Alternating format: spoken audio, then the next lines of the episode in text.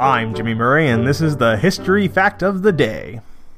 Today's history lesson is on James Madison. James Madison is known as the father of the Constitution. James Madison was the smallest president. He was born on March 16, 1751, in a city called King George, which is in Virginia. He had a scar on his nose, which was caused by frostbite, which happened when he was out campaigning for presidency in extremely cold weather in 1788.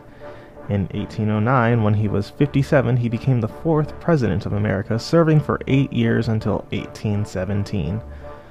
James Madison was president during the War of 1812 between the United States and Great Britain. When the White House was destroyed during the 1812 war, the rest of James Madison's presidency was served from the city's Octagon House.